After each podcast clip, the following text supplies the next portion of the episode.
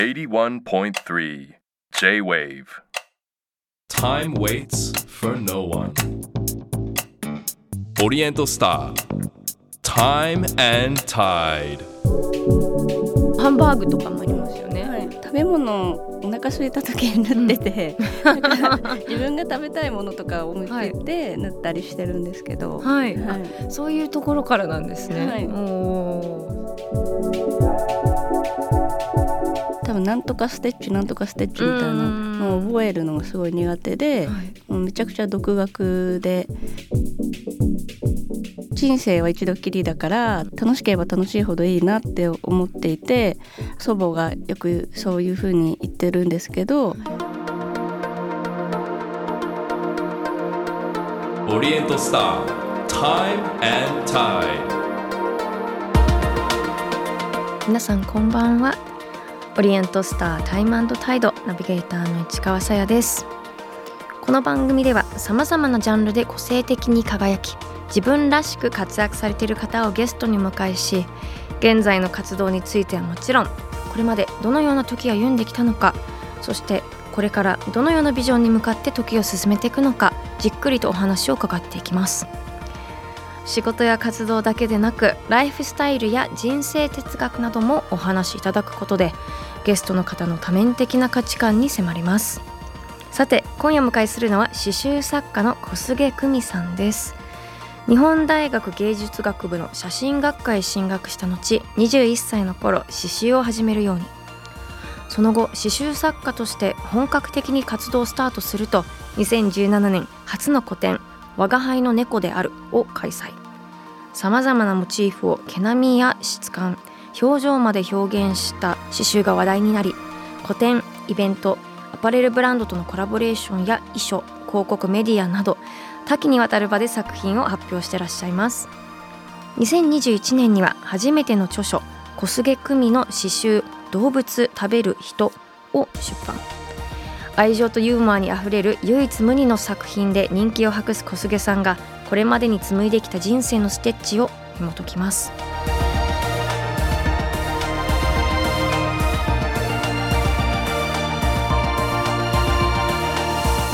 オリエントスター Time and Tide.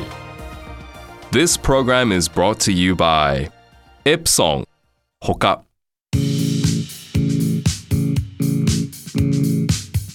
市川さやがナビゲートしていますオリエントスタータイムタイド今夜お迎えしているのは刺繍作家の小菅久美さんです。よろしくお願いいたします。よろしくお願いします。さあこの番組はですねゲストの方に現在過去未来について伺っているんですがまずは現在からっていうことであの今日なんと贅沢なことにいくつか作品をお持ちいただきました、すっごい可愛い。もう さっきから、ね、さっきすごいいろいろなんかバッグから出していただいて見とれてます。もうまずこのききのこはい、きのこ盛り合わせ。みはい、たいなのが、合わせ。でなんだろう。ちょっと毒々しさもありつつうん、えのきのリアルさがたまらないですね個人的には。うん。いろんなしいたけとかうん。いろいろあったりとか、うんあとはハンバーグとかもありますよね。はい、食べ物お腹空いた時に塗ってて、だから自分が食べたいものとかを向けて塗ったりしてるんですけど、はい、はい。あそういうところからなんですね。はい。おーすごい。あとはねバッグでちょっとあれは世界のまマイケルと某アニメキャラクターたちが コラボしているというこれはねあのそうなんです。これは自分用で塗ったんですけど、うんあの自分が欲しいもの何でも作れるので、そうだよね。はい、組み合わせが。見ててなんかすごい夢が広がるなと思って、うんあったらいいながこんなにもいろいろ作れるってい そう服とかね今日着てはい、そのお召しになっているジャケットはい。もご自身で刺繍したものがついてて、そうなんこれもね某夢キャラクターがちょっと なんか犬猫抱いているっていうはいすごいありえない設定なんだけど、それができるってやっぱすごい楽しいですね。うんそうなんですよ。自分で欲しいものがうん。自分で作れて、あの世の中にいろいろ欲しいものが、はいそのこれがあったらいいなっていうものを自分で作れるから、うんなんかそれはすごく楽しいです。ね、なんかすごいうらうらやま羨ましいです。なんかすごいいいなって。さただたださあとでもすごく細かいし、すごい大変なんだろうなともそうです思ね。してすごいこういうモチーフは本当にすごい個性的なモチーフたちばっかりなんですけど、これはじゃあもう生活の中食べたいなっていうものもおっしゃってましたけど。そうですね。あの思いつい自分で思いついたりもするんですけど、うん友達と喋ったりして例えば最近何が好きとかあとなんか最近あった面白いこととかを聞いてでなんかこうあそれじゃあいただきと思って 縫ってみたりとかそこでアイデアをもらうことが結構多くて友達と話すので例えばそういうこういう映画見たとか、ねこういうところ行ったみたいなことですか？自分で思いつくものよりもなんか友達とかが「最近これが面白くてさ」とか言ってこう話してくるのって自分の知ってる範囲よりすごく広がって、いろんなモチーフとかあとはアイデアをすごい教えてくれるので、うんあのその中で結構発見したりしてます。その最初はそういうなんだろうこう構図を決めていく感じなんですか？つくプロセスとして。そうですね。あの最初はなんか何を縫うかとかそういう人物とかものとかが思いついてから構図をあじゃあこれと組み合わせようとかを多分その次ぐらいから思いついて、うんで下絵に移ってほうほうであのそこから縫い始めるっていう感じです。なんか結構見てるとその私がもう思っているその刺繍っていうものよりすごいやっぱ糸の使い方のバリエーションがすごいいちょっともモケモケしている使い方だったりとか、立体とかがすごい印象的なんですけど、こういうのはもうやりながらなんですか？そうなんです。あのもともと刺繍ってすごい繊細で乙女らしいっていうか、うん。ね、ファンシーな感じなんですけど、はいなんか私がやるのはもうちょっと違うものにしようと思って、はい。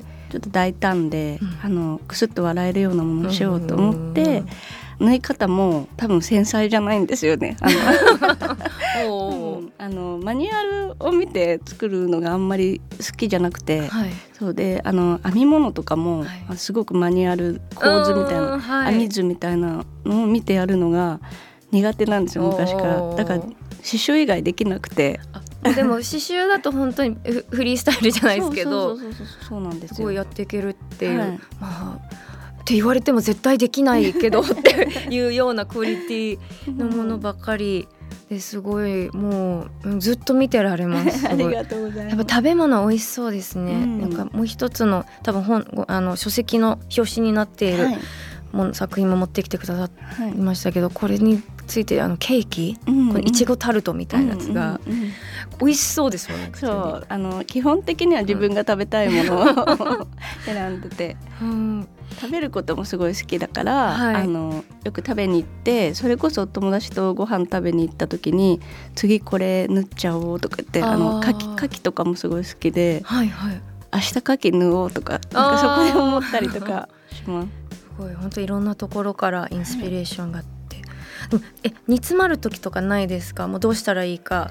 まあすごいあるんですけど、はい。スランプに入ったなみたいな時はあるんですけどそういう時は一回頭を空っぽにしたくてそれこそ私サウナが好きなんですけど、はい。サウナに行ってうん。1時間ぐらいこうぼーっとして頭を空っぽにしてから、またなんか戻ってからしばらく映画とか見てたりとかするとふわっと浮かんでくるからうんなんか一度空っぽにしますそういう時は。そのこの作品作る中で特にその一番こだわってるところとか大切にしてるのはどういうところですか、そうですね。そうあのくすっと笑えるっていうところは一番大切にしてるんですけど、うちょっと真面目すぎないようにしているっていうかあの見ていて他と違うなって思ってほしいのでできるだけちょっと楽しくユーモアを入れて塗ってます。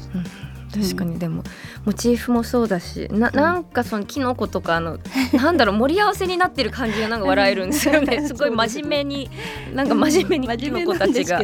そこにあるのがすごいかえって面白いとか、そうですよね。えその刺繍の魅力っていうのはどういったところだと感じてますか？刺繍の魅力は例えば私も今日着てきたコートとかそうなんですけど、うん。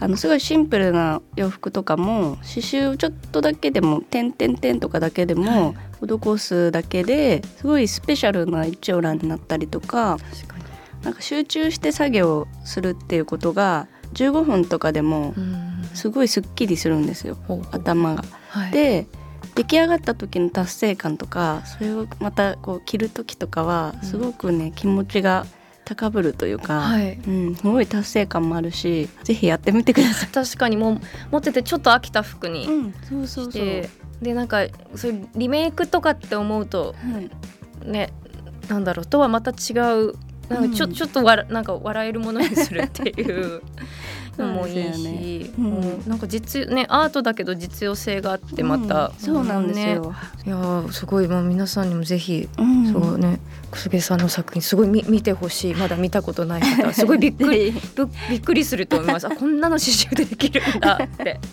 そうですね。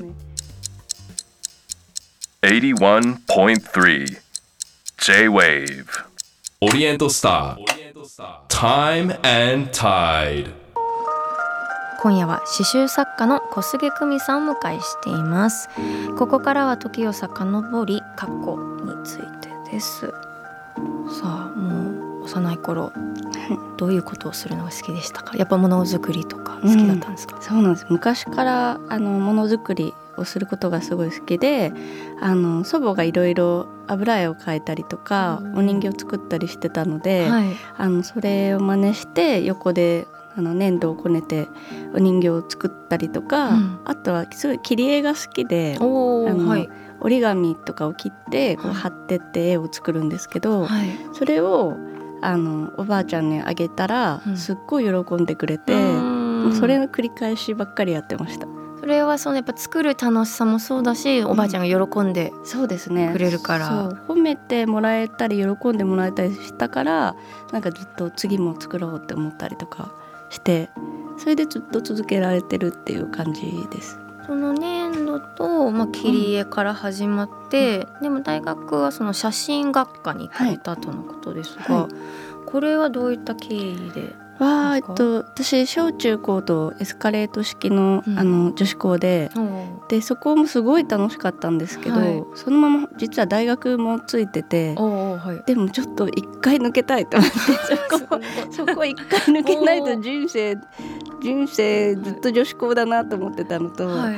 あとはあのやっぱりものづくりが好きだったので、うんそういうす作ることが好きな仲間が多そうなー。あの芸術芸術大学に行きたくてであのその日本大学の写真学科を選びました。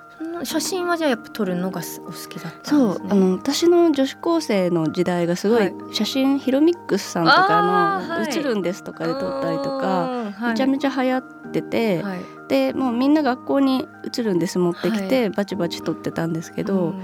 それでその写真の魅力っていうのがすごくあの感じてたのではい。そのまま写真を勉強できたらいいなと思って上がったんですけど、はい。一番落ちこぼれでした。あそうなんです。いざ 行ったら。大学では。えー、の写真をでも撮り続けうんてるんですか、はい。今も。あの今もあの写真は好きで、うん。あの撮ってます。その写真からじゃあこの刺繍っていうのはどういった経緯ですか？はえっと刺繍もちっちゃい頃からずっとあの続けてたんですけど写真学科で落ちこぼれたので。あの向いてないなと思ってあの仕事とかにするのは向いてないなと思って趣味でずっと続けてうん。であの刺繍はその頃あんまりあの作家さんがそんなにそんなにいなくてというか、うん。昔ながらの方はもちろんいらっしゃるるんですけど、なんかもっと斬新なものにしたいなと思って、あのやり始めてでそのまま仕事につながりました。これはもうど独学で急そうですね。にやり始めたそうなんですあのうん。あのマニュアルが苦手なので 言ってましたね。言ってましたよね。本当にあの本とか見て、あの縫うの縫縫い始めたのは本とかを見てやったと思うんですけど、はい。多分なんとかステッチなんとかステッチみたいなのを覚えるのがすごい苦手で、はい。もうめちゃくちゃ独学でやっていて、はい。そのなんとかステッチとかも、うん。あの大人になってその仕事になってから、うん。ワークショップとかするようになって、うん。改めて YouTube とか見て。YouTube まさかの。そうそれで、うん。あの覚え直したみたいな感じです。あまああ後付けってことですよね。もう自分でいろいろテク身につけてっていう、はい。えそのも何かの刺繍を見てはいこれだってこれよりさらにちょっと面白いものやってみたいとかどそうですね。なんかし日頃から刺繍って触れるうん機会が多いようでないようで、なんかそなんだろう。うんそうですよね。刺繍っていう案がどこから？私多分あのうんとマスコットとか作るのもすごい小さい時好きでフェルトで作ったりとか、あはいはいはい。なんかありましたよね。えーはいそうありました。でそれとか好きだった。あとそれが刺繍につながったというか縫い物が好きだったのでうん。でやっぱりでも一番大きいきっかけはその自分が欲しい服、うん。あのこの猫の例えば刺繍がついてたらいいなとか、はい。あの自分で思って作ったりとか友達に頼まれてあのこういうモチーフをつけてほしいとかって言われてどんどん面白くなってった感じがします。すごいでもそれがねなんかお仕事にできるってうん。気づくのって意外と難しいですよね。そうですよね、ううん。ん、なかなかその刺繍がまさかメインであうん。の仕事になるとは思わなかったんですけど、はい。だんだんあのいろんな人が応援してくれて、はい。今になってるっていう感じですね。でももともとだから好きでやってたうん。のがこういう仕事になるのってなんか怖さもあるじゃないですか好きそうなもんですよてね。そういうのって意識することってあるんですか？そううんそれもよく聞かれるんですけど、うん。好きなことを仕事にするって、でも市川さんも多分好きなことがすごくお仕事になってると思うんですけど、うん。でやっぱり後悔する時あります。だからきなんかそうかなどうなんだろうとでも思って。私も例えばあのそんなに気が進まないあの仕事とかも、うん。まああるじゃあるんですけど、はい。でもそういう時は本当にあの他の好きな趣味あの、はい。サウナとかうんうん。料理も好きで、はい。なんかそういうのに分散させて、はい。でまた刺繍に戻ると、うん、あのやっぱ刺繍好きだなって思ってね。でも一緒です。うん。なんか別の好きなものをうんちゃんと常に持っていると、ちょっと逃げ逃げ場じゃないけどそっち行ってそれと戻ってそうそうそう。あのなんかやりすぎないっていうかこううん。突っ込みすぎないっていうか、でも基本は好きだから多分戻れて、うんでなんかねだからちょっとこれ好きになるかもっていうものとかすごいやっぱめっちゃね。敏感になりますよね。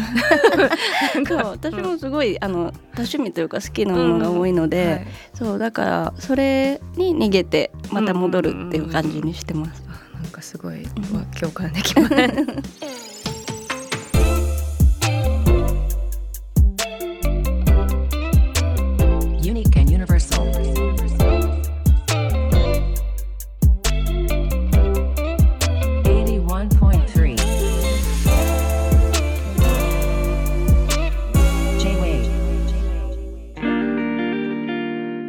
さやがナビゲートしています。オリエントスタータイムタイド。今夜は刺繍作家の小菅久美さんにお話を伺っています。ここでプライベートの時間について教えてください。さあオフの時間ね先ほどサウナとか、はい。あの煮詰まった時に切り替えるためにサウナに行くっておっしゃってましたけど、はい、サウナどのぐらいの頻度で行ってるんですか？はできるだけ毎日と思ってて。あ これもなんか本当によく驚かれるんですけど、あのみんなが本当に歯磨きするのと一緒なぐらい入らないと気持ち悪いみたいな感じになっていおてーはい。8年ぐらい前からはい。あの入ってるんですけどじゃあ本当にサウナブもうームの前から。そうですね。あの忙しすぎた時は入れないけど、うん。その入らなかった日があったら、い。次の日2回違う施設で入ったりとか。行かなかった分。そうなんですよ。あの今はサウナブームが来て、うんそそれが分かってくれる人も増えたんですけど、ね。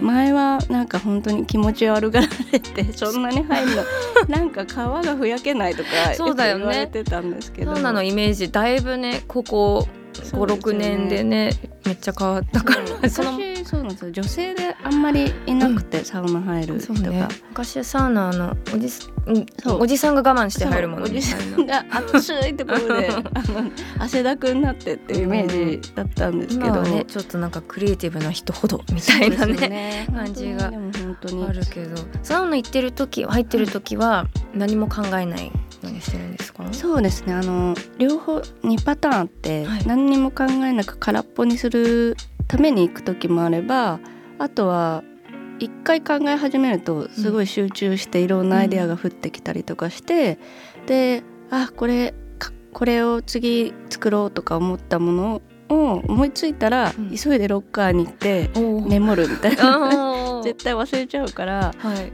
っていうあの裸でドタバタ。本当ですね。パパパって急に出てみんなびっくりしますよね。そう他ですよね。水風呂に行くわけでもなく。そう。そう。あのあのロッカーに行ってメモをしてうん。また戻るみたいな時もあるし、あとは静かに空っぽにしてる時もあって。ででもほぼ毎日に行くって。じゃあもう近もうすごい近くにあるってことですよね。そうですね。銭湯があってそこにあの行って行ったりあとはあの友達とどっかでご飯する待ち合わせの前に行ってとか、打ち合わせ前に 打ち合わせ後に行ってとか。ご飯前に行くのってすっごいめちゃくちゃお酒が回りそう 回りそうですよね。な感じだけどそれがいいのかな？えはいあとねお好きなものがたくさんある多趣味とのことですが最近ハマっていることありますか、と最近というかここ数年なんですけど、あのナチュールワインがすごい好きはいで、大好きですそうなんですよ。あの周りで、うん。あの好きな人が結構多くて、いろいろ教えてもらったりとかあとはお店の人に生産者さんがどういう気持ちで作ってるかとか聞いたりするのもすごい楽しいし、はいあのエチケットを見たりするのもすごい色も綺麗だし。可愛いですよねそうそうのパッケージのね。で、うん。あの買えるところとかい。飲めるお店もすごい増えてきたので、買えるところでは買って誰かのホームパーティーで飲んだりとかそうそのなんかこうワイワイするあのなんだろうみんなで楽しい時間を過ごす中心にそのワインがあったりとかするので、そうすごく好きであのハマってるというか、うん。あのよく見に行ったりとか飲んだりとかします。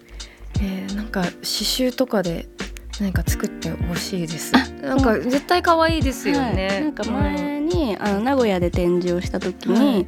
あのワインをたくさん置いているお店だったのであのワインの刺繍をしてああーはい。の展示しました。物語とかがね全部一個一個違うから、うんそういうのも面白いですねよね。聞くのも楽しいし、うんシンプルにお美味しいですよね。そうですよね。そう。Time and Tide. 81.3 J-Wave オリエントスター Time and Tide 今夜は刺繍作家の小菅久美さんをお迎えしています。これまで現在過去そしてプライベートについてお話を伺ってきましたがここからは未来についてです。今後のご予定ね、はい。ちょっと小菅さんの作品見たいなっていうのがどちらでえっと、3月に代官山の子孫ギャラリーっていうギャラリーでそのギャラリーのオーナーの野口彩さんっていう方がお洋服を作られてるんですけど、そのお洋服に刺繍をあの施して一点物で作品を販売展示販売する予定とあとは5月に愛知のうん。蒲郡っていうところで毎年はい。あの森道市場っていうはい。フェスがあるんですけど、そこではなんかあの音楽とあとマーケットとあの両方合体して行われてるフェスなんですけど、そこであのいろいろ刺繍のものを販売しようと思ってます。おお、それはこちら5月ですね。はい。あとはどうでしょう。今年どんな年にしたいとかそういうのって意識します。そうですね。か始まったばっかりでですけど、はい。あのできたらと思ってるのは海外とかで展示がねできたらいいなと思って、うん。あのぜひこれを聞いてる方で そういうねつてがあったらあのあのお願いしますと思ってます。えーえ特にこのはい。地域とかここで刺繍を発表したいとかありますか、あ海外でそうあと台湾とか韓国とかで行って、あのそこの地域の美味しいものとかを塗りたいなと思ってて。かわいい、はい。絶対かわい。い、なんかとできたらいいなって思ってます。す最高ですね、あとは今後活動を通してなんかメッセージはい。が何かあったら、そうですね。私もあの人の展示とか違うあの絵とかあのいろいろ展示を見るのが好きなんですけど人生は一度きりだから楽しければ楽しいほどいいなって思っていて祖母がよくそういう風に言ってるんですけど、なんかみんなもそういう風に生きれたらうん。すごい幸せだなと思うので、もし展示を見てすごくもうちょっと気持ちが高まったりとか楽しくなるように、私の展示でそういう風にあの役に立ったらいいなって思ってます。うん確かに本当にでもそのね一回限りだから楽しまなきゃってなんか言われなんか 言葉で知ってても、はいね落ち込んじゃう時は落ち込んじゃうけどそうですよね。ただなんかこういうすごい楽しい作品見てると、うんうんなんかこ心は絶対軽くなりますよねね多少は。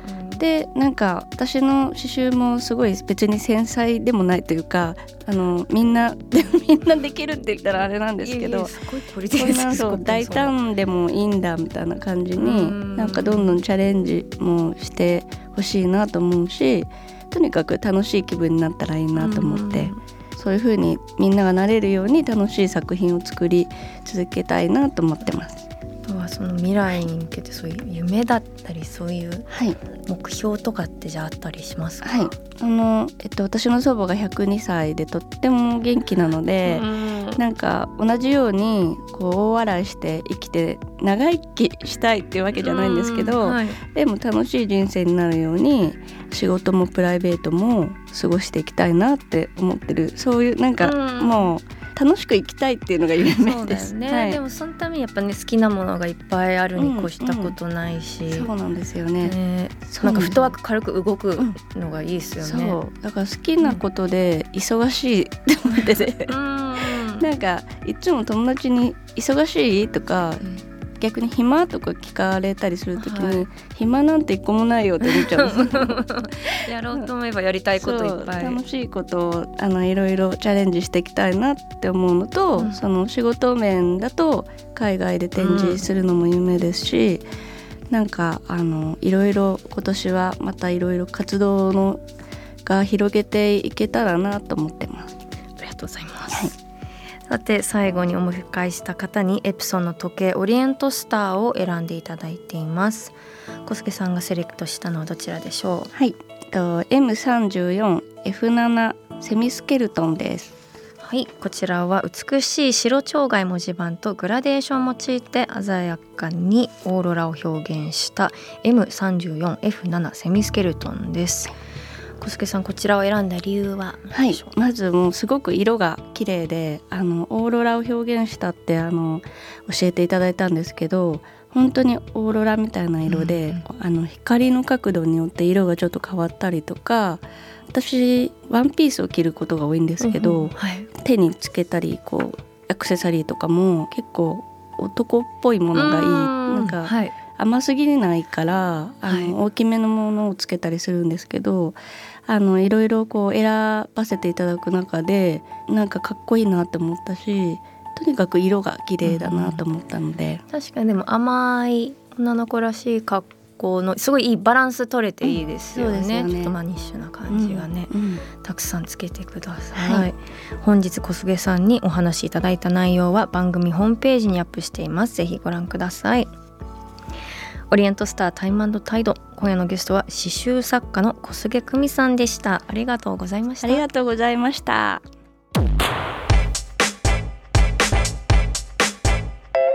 Oriental Star Time and Tide 81.3 J-Wave 市川カオスモス。作今夜のカオスモスは1月13日のオンエア現代美術家の立花則孝さんの回の感想です。ラジオネーム琥珀のおもひてさんからいただきました。創作物を生み出すクリエイターの視点には興味をそそられました。でレディー・ガガの「シューズ」卒業作品が大学で低い評価だったとはつくづくわからないものですね。とのことで。そうあの立花さんの代表作は「ヒールレスシューズ」っていう花魁からちょっとインスパイアされたえっと靴でそれがレディー・ガガが、えっと着用したことによって一躍立花さんの名前も広がったわけですがこれもともと大学の卒業制作で全然評価がね高くなかった。なんなら評判悪かったという分かんないもんですよね。やっぱり今までそれまで古典的なその染め物とか江戸美術をやってたから急にこう来たかっていう意外性がね先生からするとびっくりしちゃったんですかね。うん。でも本当誰がどう評価してくれてどう広がるか分かんないもんだなって立花さんの話を聞いて私も思いました。立花さんって結構ね海外で評価されてから日本にみたいなものが多くてそうについてなんかどう考えなのかも聞きたかったですよね。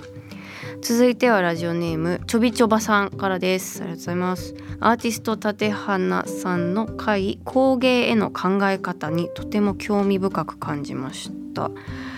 えーと、工芸を英訳するとクラフトになってしまう。そのもどかしさに共感しました。歌舞伎や俳句のように工芸もそのまま日本語で通じるようになってほしいですね。という。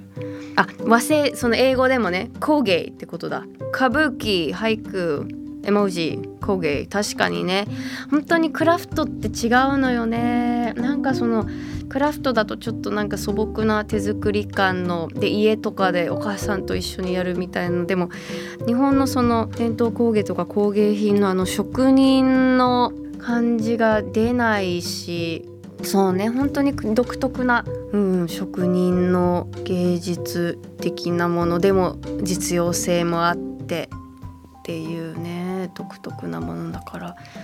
うん、さあこのポッドキャストではカオスモスがロングバージョンになっています。市川が皆さんからいただいたお題についてゴニョゴニョともごもごと話していきます。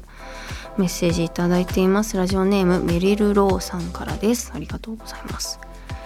以前市川さんは山椒をつまみながらウーロンハイを飲まれると何かで拝見した記憶があるのですがコンビニで売られているマーラーピーナッツという商品ご存知でしょうか？カリカリを通り越してガリガリに揚げられた輪切りの唐辛子とピーナッツをしびれる山椒で味付けしたものですが山椒好きの市川さんにはぜひ試してほしいです。というマーラーピーナッツ知ってますよ。もちろん。もうマーラー系は結構網羅しましたよ。あのピーナッツはねちょっとアレルギーなのでピーナッツものはねちょっとあれなんですけどマーラーそら豆とかマーラー系のいろいろこのマーラーピーナッツのねそのでも唐辛子が確かにとっても美味しそうなのよ。食べれないのがすごく悔しい。でも山椒はね変わらず日本の山椒もそうだしこれマーラーピーナッツのマーですね。に使われるあの河北山椒ホワジャオですね。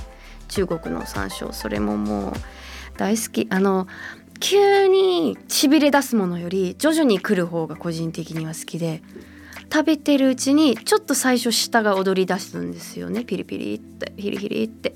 そこでもうから口の中がもううわーってうずいてる時にえっと、ウーロンハイとかウーロン茶を飲むとそのウーロン茶が甘いんですよ。もうそれがたまらなくてちょっと味覚マジックっていうかね。その舌がちょっとそういうしびれてるからこそのすごい甘いあのウーロンハイの一口。もうたまらない。ちなみにこれマーラーお菓子ではまあ先にそら豆とかねピーナッツってましたけどマーラー昆布っていうのが結構ね感動しましたね。カルディ的なところで多分買ったんですけどもう本当に北海道の日高昆布みたいなおしゃぶり昆布みたいなやつにマーラーの美味しい粉美味しい。なんかジャリジャリとしたのがねいっぱい乗ってて昆布のうまみとそのマーラーの、ま、辛さとしびれがなかなか良くてしかもちょっとヘルシーな気がするんですよね昆布だから食物繊維でね低カロリーでっていうことでたまらなくてそれをちょっとあれを例えば刻んでキャベツとかとあえてもいいですよね。ちょっといろいろアレンジとかいいかもと思いながら聞いてましたけどでもだったら普通に山椒結局ねいろんなマーラーお菓子とかマーラーつまみとかいろいろあの通るんですけど結果一番いいのがもう山椒の実っていうところに私はなったんですがメリーローさんはいかがですかね。やがてそうなるかもしれません。そのガリッとした食感もそうだし徐々に徐々にそのあのしびれがくるくる感じと香りがやっぱ違いますからね。もう結局ねもう山椒の実でいいってなっちゃいそうなんだけどどうでしょう、はい、でもちょっとこういった情報ありがたいのでぜひねまたタイミングがあれば送ってください。もうマイ山椒とかねマイホアジャを持ち歩きたいぐらいですよ。ちなみにあのこんなにしびれ麺とかしびれる何々が流行る前から言ってるけどこういうのって誰も先に言ってたねって言ってくれないから今ここで自分で言います。なんか絶対先に言ってた気がする。誰より先って言われたらあれですけど。はい。さあこんなこんな感じなのかなこのコーナー。っていいんですよね。タイムタイドでは皆さんからのメールをご紹介させていただくほかこのポッドキャストでは市川に話してほしいお題も募集しています。番組のウェブサイトメッセージから送ってください。そしてメッセージをいただいた方の中から毎月リスナーの方にオリエントスターの時計をプレゼントしています。ご希望の方は時計希望と書き添えてください。プレゼントの詳細は番組ホームページをご覧ください。皆さんからのメッセージお待ちしています。以上カオスモスでした。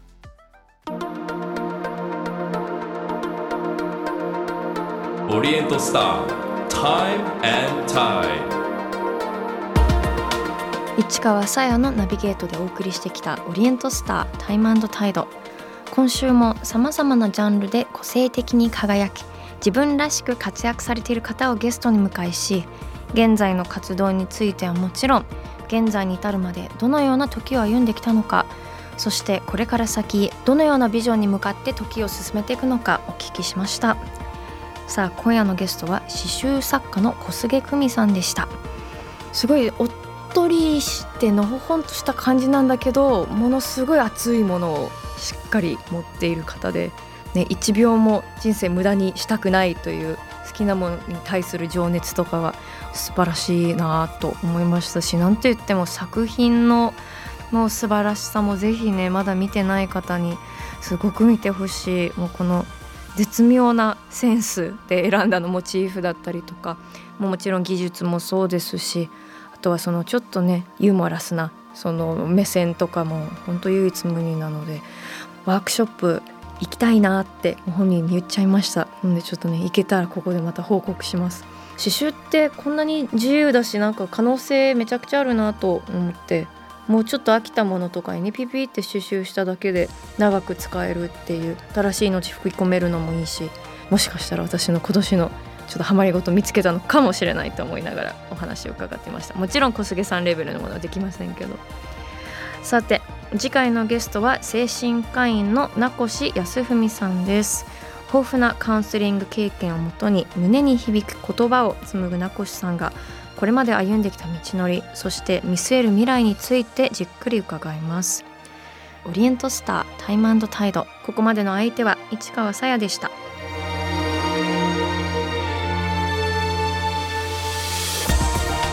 オリエントスター Time and Tide This program was brought to you by Epson ほか